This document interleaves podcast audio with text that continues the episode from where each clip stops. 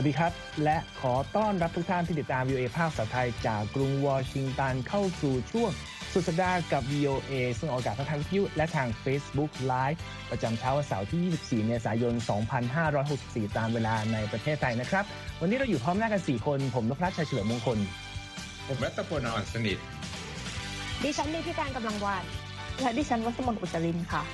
ครับ ประเด็นข่าวในวันสุดสัปดาห์ของเราก็ยังมีอยู่มากมายหลากหลาย จนต้องเลือกอย่างเข้มข้นเพื่อนำเสนอในวันนี้นะครับไม่ว่าจะเป็นเรื่องของการประชุม climate summit ที่ทางประธานาธิบดีไบเดนเป็นผู้จัดเรื่องทั้งเรื่องของการเอ่อเล็งดูว่าจะเกิดอะไรขึ้นกับการประชุมอาเซียนที่เรื่องของเมียนมายังเป็นประเด็นร้อนอยู่ กลับมาที่โควิดก็ยังมีสถานการณ์ล่าสุดจากที่อินเดียที่จำนวนผู้ติดเชื้อและเสียชีวิตยังพุ่งขึ้นอย่างต่อเนื่อง ในประเด็นที่เบาลงกว่านั้นก็จะมีเรื่องของกระสวย SpaceX ได้ขึ้นสู่อวกาศไปเรียบร้อยแล้ว เรื่องของการปรับทัศนคติของงานศพในนิวซีแลนด์ให้มีสีสันขึ้นอย่างไร และปิดท้ายเป็นเรื่องของโรคเว้นวรรคของออสการ์ซึ่งจะมีการถ่ายทอดในสัปดาห์นี้สุดสัปดาห์นี้แล้วก็จะมาติดตามกันนะครับ ประเด็นแรกไปดูเรื่องของ การประชุมสุดยอดผู้นำเกี่ยวกับภาวะโลกร้อนที่ทางประธานาธิบดีไบเดนเป็นเจ้าภาพ มีรายละเอียดยังไงบ้างครับ คุณนิติการค่ะวันนี้ก็ถือว่าเป็นวันสุดท้ายแล้วนะคะ ในการประชุม 2 วัน Climate Summit นะคะ ซึ่งเป็นการจัดประชุมแบบออนไลน์นะคะ ประธานาธิบดีโจไบเดนก็กล่าวเน้นย้ำนะคะ ในเอ่อเวทีนี้ว่า ว่าด้วยโอกาสทางธุรกิจในกิจกรรมเพื่อการแก้ปัญหาสภาพอากาศบอกว่าประโยชน์ทางเศรษฐกิจที่จะเกิดขึ้น ถ้าเราให้น้ำหนักกับการแก้ปัญหาสภาพการเปลี่ยนแปลงผิดธรรมชาติเนี่ยมันจะมีมาก เพราะบอกว่าเมื่อเราลงทุนโครงสร้างพื้นฐาน แล้วก็เรื่องการแก้ปัญหาสภาพภูมิอากาศอย่างยั่งยืนเนี่ยนั่นเท่ากับว่าเราได้สร้างโอกาสให้กับทุกคน แล้วนะคะ โดยในการประชุมครั้งนี้ก็จะเป็นวาระการหารือกันระหว่างผู้นำโลกตัวแทนภาครัฐภาคเอกชนก็จะมาเจอกัน โดยทางทูตพิเศษด้านปัญหาสภาพภูมิอากาศจอห์นแครีก็กล่าวย้ำนะคะ กับประธานาธิบดีไบเดนว่า ในการลงทุนโครงสร้างพื้นฐานของอเมริกาที่เน้นพลังงานสะอาด นั้นจะสร้างผลดีกับเศรษฐกิจอเมริกันในระยะยาวอย่างแน่นอน แล้วก็บอกว่าไม่มีใครที่จะต้องเสียสละในตอนนี้ มีแต่โอกาสที่กำลังจะเข้ามาเท่านั้น ขณะที่มหาเศรษฐีและอดีตนายกเทศมนตรีนครนิวยอร์กนะคะไมเคิลบลูมเบิร์กก็กล่าวบนเวทีนี้ในวันศุกร์ว่าเรานั้นไม่อาจต่อสู้กับการเปลี่ยนแปลงสภาพอากาศผิดธรรมชาตินี้ได้ หากปราศจากเม็ดเงินลงทุนใหม่มูลค่ามหาศาลและต้องเร่งมือรวมถึงลงมือทำมากกว่านี้ ในการลดการปล่อยก๊าซเรือนกระจกนะคะ ในเวทีประชุมสุดยอด Climate Summit ที่สหรัฐจัดประชุมออนไลน์ร่วมกับ 40 ประเทศทั่วโลกเนี่ยก็เห็นว่าสหรัฐมีการประกาศเป้าหมายใหม่ในการลดการปล่อยก๊าซเรือนกระจกลง 50-52%ในปี 2030 ก็คืออีก 9 ปีข้างหน้านะคะ ก็เป็นเป้าหมายที่ค่อนข้างใหญ่ทีเดียว เมื่อเทียบกับช่วงรัฐบาลสหรัฐที่ผ่านๆมานะคะ ขณะที่พันธมิตรสหรัฐอย่างแคนาดาหรือญี่ปุ่นเองก็ปรับเป้าหมายในการลดการปล่อยก๊าซเรือนกระจกลงด้วยเช่นกัน อย่างไรก็ตามค่ะเรื่องนี้ก็มีเสียงวิจารณ์ถึงเป้าหมายใหญ่ในการแก้ปัญหาสภาพภูมิอากาศ เปลี่ยนแปลงผิดธรรมชาติในยุคของไบเดนที่เน้นการลดการพึ่งพาเชื้อเพลิงฟอสซิลในทุกภาคอุตสาหกรรมในอเมริกาเนี่ยเรื่องนี้แน่นอนว่าอาจจะต้องเจอกับแรงกดดันในสภาสหรัฐอย่างหลีกเลี่ยงไม่ได้แน่นอนค่ะครับตอนนี้ก็เป็นประเด็นที่ทางประธานาธิบดีไบเดนชูโรงตอนหาเสียงไว้แล้ว ก็ดำเนินตามคำพูดแล้วมาดูต่อไปว่าทั่วโลกจะร่วมกันมากแค่ไหนนะครับ จากภูมิภาคทั่วโลกเราแคบลงมาจับให้มันแคบลงมาดูเรื่องของอาเซียน ซึ่งมีการประชุม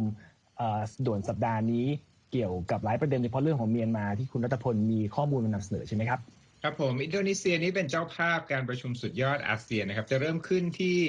กรุงจาการ์ตาวันเสาร์นี้นะครับ โดยแน่นอนว่าประเด็นใหญ่นะฮะของเรื่องนี้ก็คือว่าจะต้องมีการพูดถึงเมียนมาอย่างแน่นอนนะฮะหลังจากที่เกิดการทำรัฐประหารโค่นรัฐบาลของนางองซานซูจีเมื่อต้นเดือนกุมภาพันธ์นะครับ ประเด็นก็ร้อนมาตั้งแต่ก่อนเริ่มประชุมนะครับ โดยฝ่ายที่ต่อต้านกองทัพ ก็บอกนะครับว่าการที่อาเซียนเนี่ยเชิญพลเอกมินออนไลน์เป็นผู้นำมาร่วมการประชุมครั้งนี้เนี่ยถือว่ากระทำไม่เหมาะสมนะพวกเขาบอกว่ามินออนไลน์นั้นเป็นผู้นำที่ไม่มีความชอบธรรมนะหากพิจารณาว่าโค่นอำนาจ แล้วก็ตัวในพลผู้นี้เนี่ยก็ยังถูกวิจารณ์ต่างๆนะครับ เนื่องจากว่ามีการใช้กำลังของกองทัพในการปราบปรามประชาชนผู้ประท้วงการทำรัฐประหาร แล้วก็มีผู้เสียชีวิต กว่า 700 คนแล้วนะครับ ฝ่ายตรงข้ามของกองทัพบอกนะครับว่า ผู้ที่เหมาะสมกว่าที่จะร่วมการประชุมอาเซียนเนี่ยน่าจะเป็นรัฐบาลเงานะฮะที่ตั้งขึ้นโดยฝ่ายค้าน และใช้ชื่อว่า National Unity Government หรือว่า NUG นะฮะทั้งนี้รัฐบาลเงาเนี่ยก็คือสมาชิกของสภาเมียนมานะครับที่ได้รับการเลือกตั้ง แต่ว่าถูกฝ่ายกองทัพนั้นปฏิเสธให้ทำหน้าที่ในสภานะครับ ด้าน แบรดแอดัมส์นะครับผู้อำนวยการฝ่ายเอเชียของหน่วยงาน Human Rights Watch นะครับกล่าวกับสำนักข่าว AP ครับว่าแทนที่จะเชิญมินออนไลน์เนี่ยควรที่จะเชิญตัวแทนของอรัฐบาลเงามากกว่านะครับ แล้วก็น่าจะใช้โอกาสนี้เนี่ยลงโทษอย่างเฉพาะเจาะจงนะต่อกลุ่มธุรกิจ แล้วก็แกนนำรัฐประหาร แล้วก็กลุ่มผู้นำเมียนมาในปัจจุบันนะฮะอย่างไรก็ตามนะครับ มีผู้ที่พยายามให้เหตุผลนะครับว่าทำไม พลเอกมุนอย่างไรเนี่ยน่าจะได้ที่นั่งในการประชุมอาเซียนครั้งนี้นะครับคือนักวิเคราะห์ที่สถาบัน Center for Strategic and International Studies เนี่ยบอกครับว่า การที่มีนองลายเนี่ยเป็นผู้ที่มีอำนาจโดยตรงนะในการบังคับบัญชากองทัพ ซึ่งได้ทำให้มีผู้เสียชีวิตจำนวน 700 กว่าคนเนี่ยเขาจึงเป็นคนที่น่าจะได้รับ ฟังความคิดเห็นจากสมาชิกอาเซียนนะแล้วก็การที่อาเซียนเชิญเขาเข้าร่วมเนี่ยไม่ได้เป็นการรับรองว่าเขามีอำนาจชอบธรรมในการผู้นำเป็นผู้นำประเทศนะฮะด้านนักวิชาการไทยนะครับศาสตราจารย์ดรธิตินันพงสุทธิรักษ์ของสถาบัน Institute of Securities and International Studies ที่จุฬาลงกรณ์เนี่ยบอกครับว่าสถานการณ์ปัจจุบันเนี่ยเป็นสิ่งที่แสดงถึง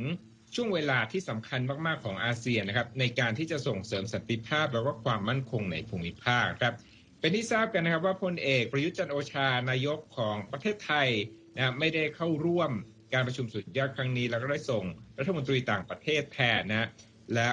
ก็ได้บอกเหตุผลนะครับว่าอยากจะดูแลบริหารจัดการสถานการณ์โคโรนาไวรัสในประเทศที่กำลังระบาดอยู่ เหตุผลเช่นเดียวกันนี้ก็เป็นเหตุผลที่นายโรดิโกดูเตเต้ผู้นำของฟิลิปปินส์นั้นไม่มาร่วมประชุมอาเซียนเช่นกันครับขอบคุณมากครับคุณรัตพล แต่ว่าเราก็คงอยากจะดูนะครับ ว่าการประชุมคราวนี้จะนำมาซึ่งทางออกของสถานการณ์ในเมียนมาได้หรือไม่หลังจากดำเนินมาก็เกือบ 2 เดือนได้แล้วนะครับ หรือกว่า 2 เดือนด้วยเลยจริงๆ จากประเด็นของอาเซียนเราทำให้แคบลงไปอีกมาเรื่องของภูมิภาคใกล้บ้านเรา ไทยเวียดนามลาว มีเรื่องเกี่ยวกับอุทิพลของจีนที่คุณวัสมนมีอัปเดตจากนักวิเคราะห์ที่จับดูสถานการณ์มาฝากใช่ไหมครับใช่ค่ะ ก็ทางนักวิเคราะห์นะคะ ก็กล่าวค่ะว่าเราเนี่ยกำลังจะได้รับเงินช่วยเหลือ แล้วก็ข้อเสนอจากต่างประเทศเพิ่มขึ้นในปีนี้นะคะ เพราะว่าหลายประเทศในภูมิภาคเอเชียค่ะรวมถึงทางสหรัฐเองเนี่ยต้องการที่จะสกัดกั้นอิทธิพลของจีนในลาวมากขึ้นค่ะทั้งนี้ค่ะประเทศที่พูดถึงเนี่ยก็มีญี่ปุ่นค่ะไทยแล้วก็เวียดนามด้วยค่ะ ก็เสนอเงินช่วยเหลือก้อนใหม่นะคะ ซึ่งในปีนี้เนี่ยทางจีนเองค่ะ ก็กำลังจะสิ้นสุดโครงการทางรถไฟยาว 400 กิโลเมตร ซึ่งมีมูลค่าถึง 5,900 ดอลลาร์นะคะ ซึ่งถือว่าเป็นโครงการที่ใหญ่ที่สุดของจีนที่ลงทุนในลาวเท่าที่ผ่านมาค่ะ ทั้งนี้ค่ะทางเรื่องทางด้านการอัปเดตจากทางญี่ปุ่นไทยแล้วก็เวียดนามค่ะ ทางด้านสื่อของแต่ละประเทศเนี่ยก็รายงานสถานการณ์ไว้ดังนี้นะคะ ทางสื่อญี่ปุ่นค่ะรายงานว่านายกรัฐมนตรีโยชิฮิเดะซูกะค่ะได้หารือกับนายกรัฐมนตรีพันคำวิพาวันนายกรัฐมนตรีคนใหม่ของลาวที่เพิ่งเข้ารับตำแหน่งเมื่อเดือนมีนาคมค่ะ เพื่อเน้นย้ำแผนพัฒนาหุ้นส่วนทางยุทธศาสตร์ แล้วก็นอกจากนี้ค่ะญี่ปุ่นก็เสนอมอบงบ1ล้าน8แสนดอลลาร์ให้ลาว เพื่อเปิดโรงเก็บวัคซีนต้านโควิด -19 แล้วก็กล่าวว่าจะสนับสนุนการพัฒนาสนามบินแห่งชาติในนานาชาติในลาวด้วยค่ะทางด้านสำนักงานข่าวสารประเทศลาวนะคะ ซึ่งเป็นสื่อทางการของลาวค่ะ ก็บอกว่าพลเอกประยุทธ์จันโอชาก็ได้หารือกับผู้นำลาวผ่านทางโทรศัพท์นะคะ ซึ่งนายกรัฐมนตรีลาวเนี่ยก็ได้ขอบคุณที่ทางไทยเนี่ยก็ได้มอบทุนด้านการศึกษาเกษตรกรรม แล้วก็ด้านสุขภาพให้กับลาว แล้วก็ช่วยเหลือลาวในการรับมือกับโควิด -19 ค่ะ นอกจากนี้ค่ะทางด้านเวียดนามนะคะ เว็บไซต์ข่าวของพรรคคอมมิวนิสต์เวียดนามอย่างเป็นทางการ ก็บอกว่าทางเวียดนามนะคะ ก็ได้เริ่มยุทธศาสตร์ความร่วมมือกับลาวค่ะ ช่วงปี คศ 2021 ถึง คศ 2030 ก็คือเป็นช่วง 10 ปีนับจากนี้นะคะ ผู้นำเวียดนามแล้วก็ลาวค่ะจะตัดสินใจต่อไปว่าข้อตกลงดังกล่าวเนี่ยจะครอบคลุมด้านใดบ้าง แต่ทั้งนี้ค่ะเมื่อปีที่แล้วค่ะ เวียดนามเองค่ะก็เป็นอีกประเทศที่ให้ความช่วยเหลือด้านโรคโควิด -19 แล้วก็มอบทุนการศึกษา1,000ทุนให้กับลาวด้วยนะคะ แม้ว่าทางจีนเองนะคะ จะไม่ได้เปิดเผยค่ะ ว่าได้มอบเงินลงทุนช่วยเหลืออ่าลาวไปทั้งหมดเท่าไหร่ แต่ว่าจากการติดตามของเว็บไซต์ AidData.org ค่ะ ซึ่งเป็นเว็บไซต์ของทางมหาวิทยาลัยวิลเลียมแอนด์แมรีของสหรัฐก็ระบุว่ามีเม็ดเงินจากจีนเข้าลาวในแต่ละปีเนี่ยสูงถึงปีละ 11,000 ล้านดอลลาร์นะคะ แล้วก็มีแนวโน้มว่าจะสูงขึ้นเรื่อยๆ เพราะว่าทางจีนเองเนี่ยก็ขับเคลื่อนท่องช่องทางการสนับสนุนทางการเงิน แล้วก็การลงทุนต่างๆค่ะ ซึ่งนอกจากทางจีนแล้วนะคะ ญี่ปุ่นแล้วก็ไทยค่ะ ก็ถือว่าเป็นผู้บริจาครายใหญ่ให้กับลาวเช่นกัน แล้วก็เวียดนามเนี่ยก็มีบทบาทที่ถ้าพูดเป็นภาษาอังกฤษก็คือเรียกว่าเป็น emerging หรือว่าเริ่มที่จะมีบทบาทขึ้นมา ทั้งนี้นะคะ เมื่อปีคศคศ2016 ค่ะ จากการเปิดเผยของกระทรวงการต่างประเทศญี่ปุ่นเนี่ยก็บอกว่าญี่ปุ่นค่ะมอบงบถึง 63,800 ล้านดอลลาร์ให้กับลาวนะคะ ซึ่งก็มีในรูปแบบต่างๆ ทั้งเรื่องของเงินสนับสนุนเงินกู้ แล้วก็เงินช่วยเหลือด้านเทคนิคค่ะ ซึ่งทั้งนี้นะคะเงินช่วยเหลือด้านการพัฒนาจากนานาประเทศเนี่ยรวมกันเนี่ยนะคะอาจจะสูงถึงร้อยละ 15 ของ GDP ลาวค่ะทางสำนักข่าวสารต่างประเทศลาวนะคะ ก็ระบุว่าในช่วง 5 ปีที่ผ่านมาค่ะเศรษฐกิจลาวเนี่ยเติบโตด้วยอัตราร้อยละ 5.8 ต่อปีเนื่องจากได้รับการสนับสนุนจากหุ้นส่วนการต่างประเทศเนี่ยจะได้ตามที่กล่าวไปนี่เองค่ะ ทั้งนี้นะคะ อาจารย์ทิตินันพงศ์สุทธิลักษ์ค่ะ ซึ่งเป็นอาจารย์คณะรัฐศาสตร์ของตุลาเนี่ยก็บอกว่า ญี่ปุ่นและสหรัฐค่ะ ก็กำลังร่วมมือกันเพื่อสกัดกั้นอำนาจของจีนในภูมิภาค โดยมีการจัดตั้งหุ้นส่วนลุ่มขอโทษนะคะหุ้นส่วนลุ่มน้ำโขงสหรัฐ ซึ่งเป็นแผนช่วยเหลือของสหรัฐค่ะ ที่เริ่มขึ้นเมื่อเดือนกันยายนที่ผ่านมา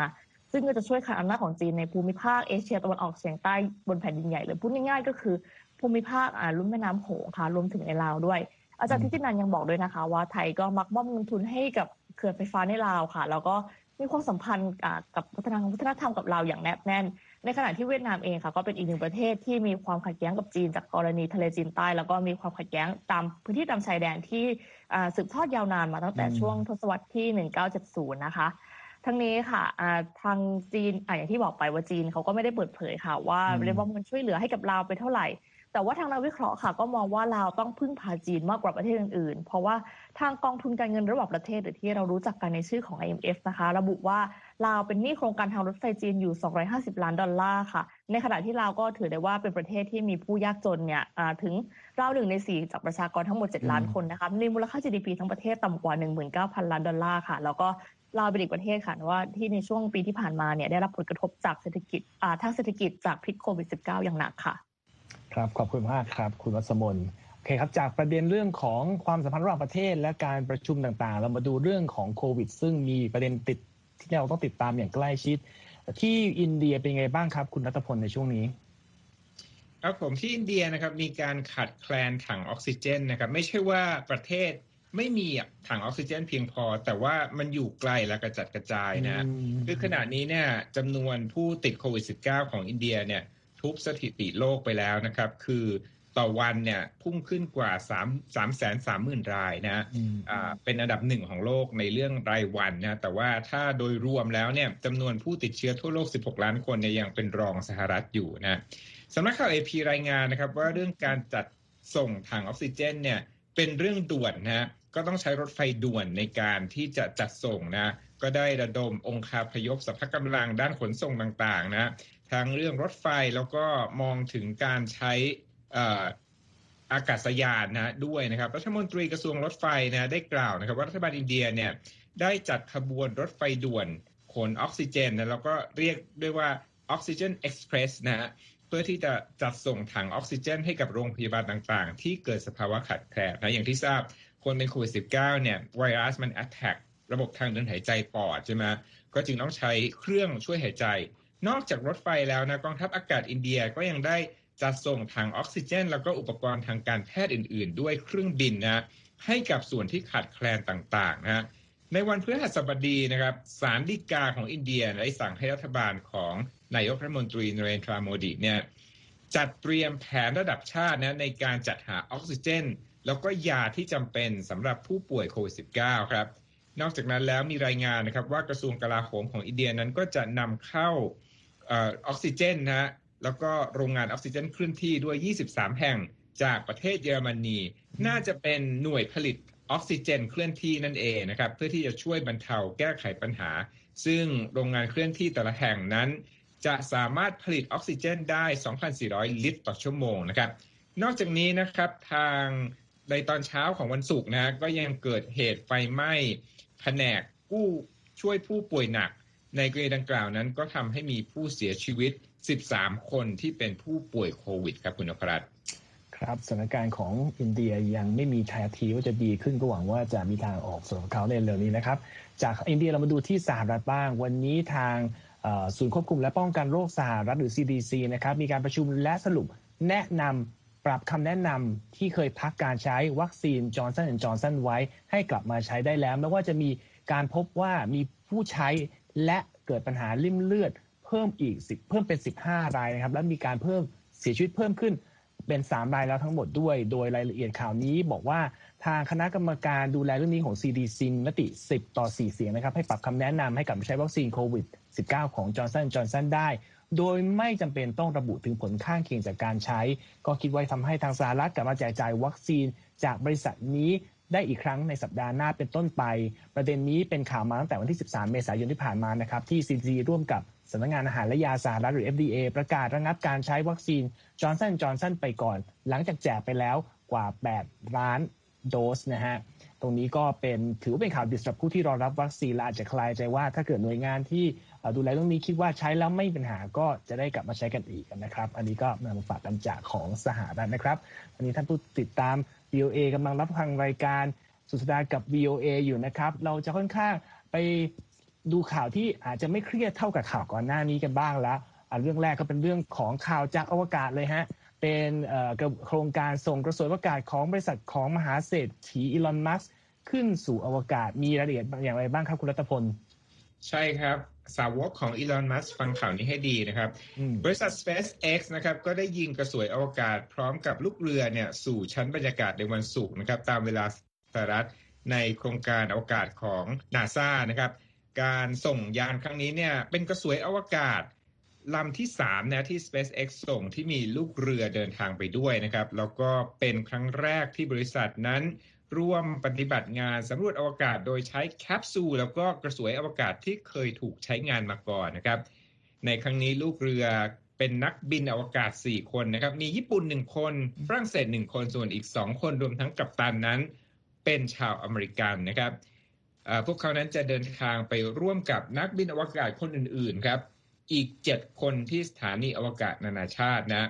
SpaceX นั้นใช้ฐานยิงที่ศูนย์ Kennedy Space Center ที่แหลมคานาเวรัลรัฐฟลอริดานะแล้วก็กระสวย Falcon 9 นั้นก็ได้เทียบท่ากับ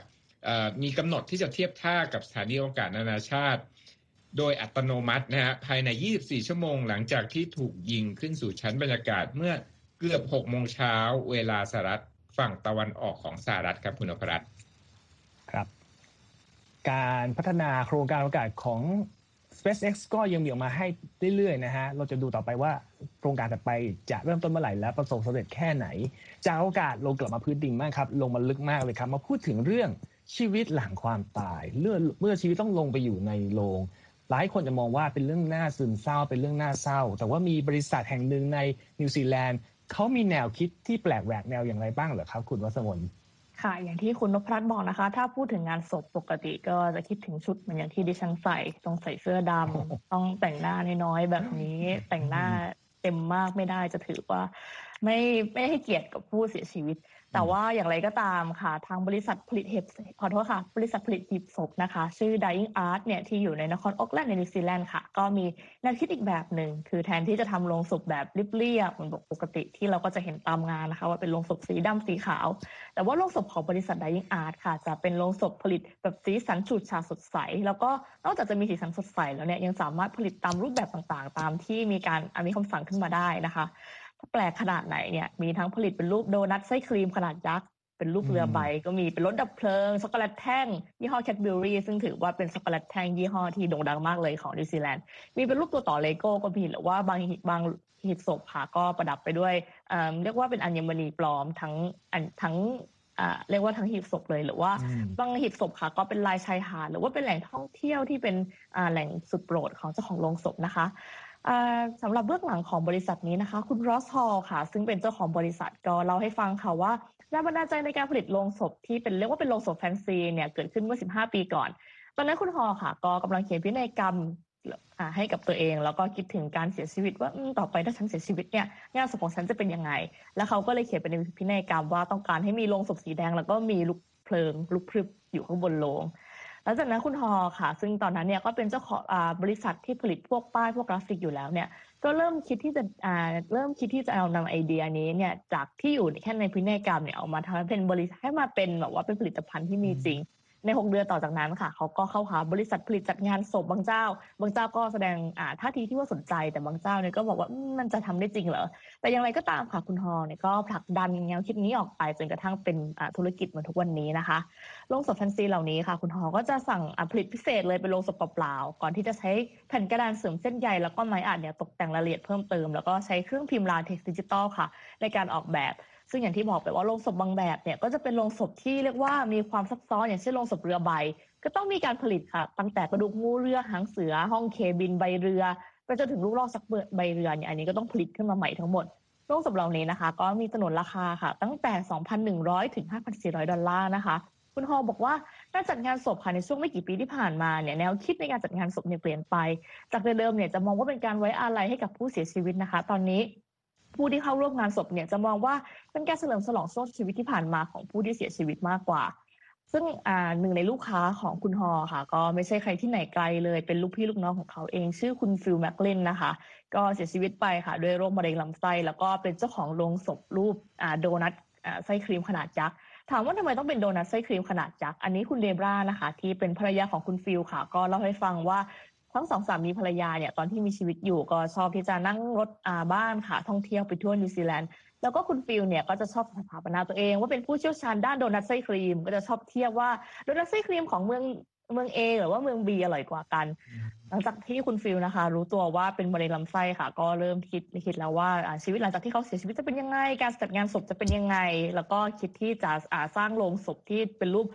โดนัทไส้ครีมนี่ขนาดยักษ์เนี่ยค่ะ ซึ่งคุณเดบราก็บอกว่าในงานศพของคุณฟิลนะคะ ก็มีการสั่งโดนัทจากร้านโปรดของคุณฟิลเนี่ยที่อยู่ในเมืองที่ห่างออกไป 160 กิโลเมตร เพื่อนำมาแจกจ่ายในงานศพโดยเฉพาะค่ะ ซึ่งโลงศพแฟนซีเหล่านี้นะคะ ไม่ใช่แค่อ่าไม่ใช่แค่ว่ามีรูปลักษณ์ที่แปลกตา แล้วก็สะท้อนถึงชีวิตของผู้ที่เป็นเจ้าของโลงศพเท่านั้น แต่ว่ายังผลิตด้วยเทคโนโลยีชีวภาพที่ย่อยสลายเองได้ ซึ่งสามารถที่จะฝังหรือว่าเผาไปพร้อมกับศพได้ ซึ่งมีอยู่แค่โลงเดียวค่ะของบริษัทที่ไม่สามารถย่อยสลายได้ก็คือ โลงศพของโดนัทที่เป็นรูปโดนัทไส้ครีมยักษ์นี่เอง เพราะว่าเป็นโลงศพที่มีส่วนประกอบของโฟม แล้วก็สารโพลิสไตรีนที่ไม่สามารถย่อยสลายได้ ซึ่งคุณฮอนะคะ ก็เลือกที่จะเก็บโลงศพของลูกพี่ลูกน้องเนี่ยค่ะ เก็บไว้เป็นที่ระลึกเอาไว้ดูเขาก็คุณฮอบอกว่าก็จะเก็บไว้ตลอดชีวิตเลยำหรับตัวของคุณฮอเองนะคะ ก็เปลี่ยนใจแล้วค่ะจากตอนแรกที่บอกไปว่าเขาอยากจะอยู่ในโลกศพสีแดงที่มีเพลิงลุกอยู่ข้างบน คุณฮอก็บอกบอกว่าอีเมลไปบอกลูกแล้วว่าขอเปลี่ยนแทนค่ะ บอกว่าอยากได้เป็นโรงศพใสแล้วก็ร่างของเขานะคะ ขอว่าไม่ใส่อะไรเลย ขอใส่อย่างเดียวคือจีสตริงลายเสือดาว ซึ่งคุณฮอค่ะ ก็บอกติดตลกว่าลูกๆบอกว่า ถ้าเกิดว่าทำตามความปรารถนาของคุณพ่อให้เป็นจริงนะคะ จะขอไม่มาร่วมงานศพนี้อย่างแน่นอนค่ะ ครับ คือก็ถือเป็นความกล้า ถ้าไม่รู้แกทำจริงหรือเปล่านะครับ แกคงยังไม่แก่ที่ต้องรีบไปไหนนะฮะ แต่ก็ถ้ากล้าขนาดนั้นก็ก็ก็รอดูกันแล้วกันนะครับ ก็ถือว่าเป็นแนวคิดใหม่นะครับพูดติดเลย คือก็แบบนะ ฟังแล้วอึ้งแทนนะครับ ไม่เป็นไร เราก็รับฟังความรู้ความคิดเห็นของคนแตกต่างกันได้นะครับ โอเค วันนี้ก็เหลือประเด็น เดี๋ยวที่เราจะมีเวลาพอจะคุยกันเป็นเรื่องของ โรคเว้นวักซึ่งเกิดขึ้นบ่อยมากในช่วงโควิด -19 อันนี้เป็นเรื่องของงานใหญ่ทางวงการบันเทิงสารัฐที่จะมีขึ้นในสุดสัปดาห์นี้ออสการ์เป็นปรากฏการณ์อย่างไรแบบครับ คุณนิติการค่ะที่จะบอกว่าเว้นวักหรือว่าห่างกันสักพักเนี่ยจะได้พูดกับงานประกาศรางวัลออสการ์นะคะ เพราะว่าผ่านร้อนผ่านหนาวมากกว่า 93 ปีแล้ว แล้วก็เสี่ยงจะเจอโรคเลื่อนมาหลายครั้งนะคะ จากวิกฤตการณ์ต่างๆ แต่ว่าล่าสุดเนี่ยนี่จะเป็นครั้งแรกนะคะ ที่ออสการ์ต้องเลื่อนออกไปถึง 2 เดือน เพียงเพราะการระบาดใหญ่ของโควิด -19 ก็ในช่วงที่ผ่านมาก็ทราบกันดีนะคะว่างานประกาศรางวัลอะไรต่างๆเนี่ยก็ต้องถูกจัดขึ้นท่ามกลาง New Normal เช่นเดียวกับงานประกาศรางวัลออสการ์นะคะจะมีขึ้นในวันอาทิตย์นี้ 25 เมษายนนะคะในเวลา 20 นาฬิกาตามเวลาสหรัฐก็คือประมาณเช้าวันที่ 26 ตามเวลาประเทศไทยนั่นเอง ซึ่งจะถ่ายทอดสดบรรยากาศพรมแดงออสการ์ยุคโควิดนะคะ ทางสถานีโทรทัศน์ ABC จุดที่เขาบอกว่าจะเปลี่ยนไปเนี่ยทางผู้จัดบอกว่า จะยกเวทีเป็นรูปแบบใหม่กันเลยทีเดียว ปรับให้เป็นเหมือนกับการนั่งชมภาพยนตร์สักเรื่องหนึ่ง แล้วก็มีการถ่ายทำแบบใหม่ ที่สำคัญจะไม่ใช้ซูม หรือว่าแอปพลิเคชันออนไลน์อะไรทั้งหลายแล้ว กลัวค้างกลัวเน็ตหลุดนะคะ ภาพเป็นรอยไม่ชัดนะคะ เพราะว่าประสบปัญหามาในงานประกาศรางวัลหลายต่อหลายครั้งก่อนหน้านี้นะคะ ขณะที่ผู้ที่ได้รับการเสนอเข้าชิงออสการ์ทุกคนนะคะ ที่ตบเท้าจะร่วมงาน เขาบอกว่าหนึ่งจะต้องไปตรวจหาเชื้อโควิดซะก่อนและอันดับที่สองกักตัวเองนะคะ เป็นเวลา 14 วัน หลังจากนั้นค่อยมาร่วมงานพรมแดงได้โดยไม่สวมหน้ากากอือ น่าสนใจมากนะคะ งานนี้ก็จะจัดที่ Union Station ในนครลอสแองเจลิสนะคะขณะที่ในภาพรวมของออสการ์เนี่ยที่ผ่านมาก็ทราบกันว่าเคยตกเป็นเป้าโจมตีเรื่องการมีบทบาทของคนหลากหลายเชื้อชาติพื้นเพในเวทีนี้น้อยมาก แต่ว่าปัจจุบันในเวทีออสการ์ครั้งนี้นะคะมีการเสนอชื่อ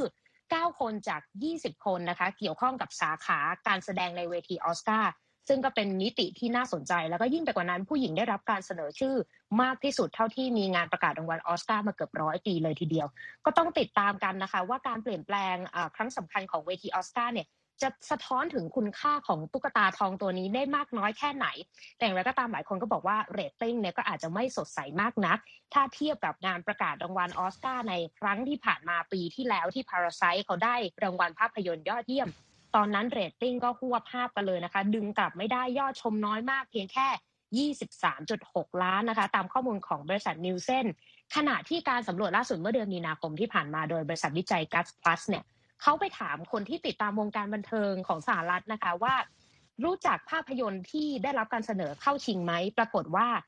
35%ถึงกับอึ้ง บอกว่า 8 เรื่องที่ได้รับการเสนอชื่อ คือหนังเรื่องอะไรกันหรือไม่เคยได้ดูมาก่อน แล้วก็ไม่เคยเห็นหน้าปกโปสเตอร์อะไรมาเลย ทีนี้ทางประธานรองประธานสมาคม ผู้ประกอบธุรกิจโรงภาพยนตร์แห่งชาติสหรัฐกระโจนเข้ามาเลยนะคะ บอกว่านี่ไงนี่ไงนี่คือประเด็น เพราะว่าโรงภาพยนตร์ที่เป็นสิ่งเชื่อมโยง ระหว่างคนทั่วไปเดินถนนกับคนในอุตสาหกรรมภาพยนตร์เนี่ยมันหายไป คือถ้าโรงหนังกลับมาเปิดอีกครั้งเนี่ยก็อาจจะช่วยให้อุตสาหกรรมหนังในอเมริกาเนี่ยกลับฟื้นคืนมาอีกครั้งนั่นเองนะคะ ก็ต้องไปลุ้นกันค่ะว่า ในวันอาทิตย์นี้เรตติ้งงานประกาศรางวัลออสการ์เนี่ยจะเฟื่องฟูกลับมาหรือไม่ หรือว่าจะซบเซาไปตามอุตสาหกรรมภาพยนตร์ค่ะ ครับก็ครบถ้วนกระบวนความ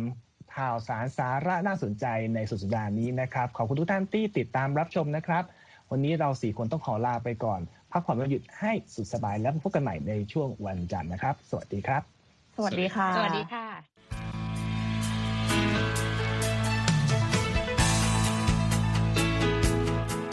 ครับและที่จบไปก็คือรายการจาก Voice of America ภาคภาษาไทย หากคุณผู้ฟังต้องการฟังรายการในวันนี้อีกครั้ง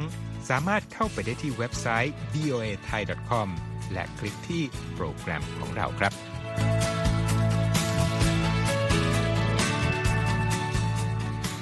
และถ้ามีเวลาว่างเสาร์อาทิตย์ อย่าลืมแวะมาฟังสุดสัปดาห์กับ VOA เช้าวันเสาร์ซึ่งเราจะมีคุยกันบันเทิงสำหรับหนังใหม่ประจำสัปดาห์ กับภาษาอังกฤษสำนวนอเมริกันทุกเช้าวันอาทิตย์ ตามเวลาในประเทศไทย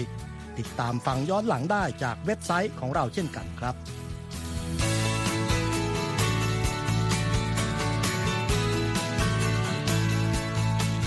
และสำหรับคุณผู้ฟังที่ชอบเรียนรู้ภาษาอังกฤษ ตอนนี้เรามีคอลัมน์พิเศษ Let's Learn English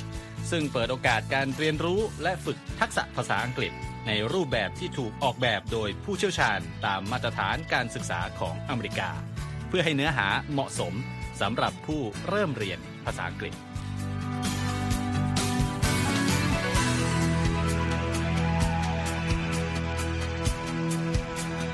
ครับเรายังมีวิดีโอที่จัดทำขึ้นเป็นพิเศษ สะท้อนเรื่องราวหลากหลาย ตั้งแต่ชีวิตคนไทยในสหรัฐ ไปจนถึงเหตุการณ์สำคัญต่างๆ ที่เกิดขึ้นในอเมริกา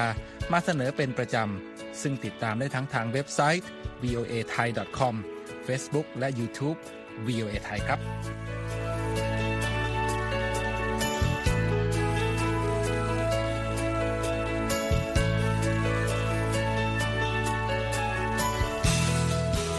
ไม่ใช่แค่นั้นนะคะ เรายังมี Facebook Live ให้ชมการออกอากาศสดจากกรุงวอชิงตัน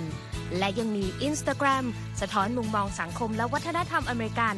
บอกเล่าเรื่องราวที่น่าสนใจผ่านภาพถ่ายจากทั่วทุกมุมโลก ให้แฟนรายการได้ฟอลโล่กันด้วยค่ะ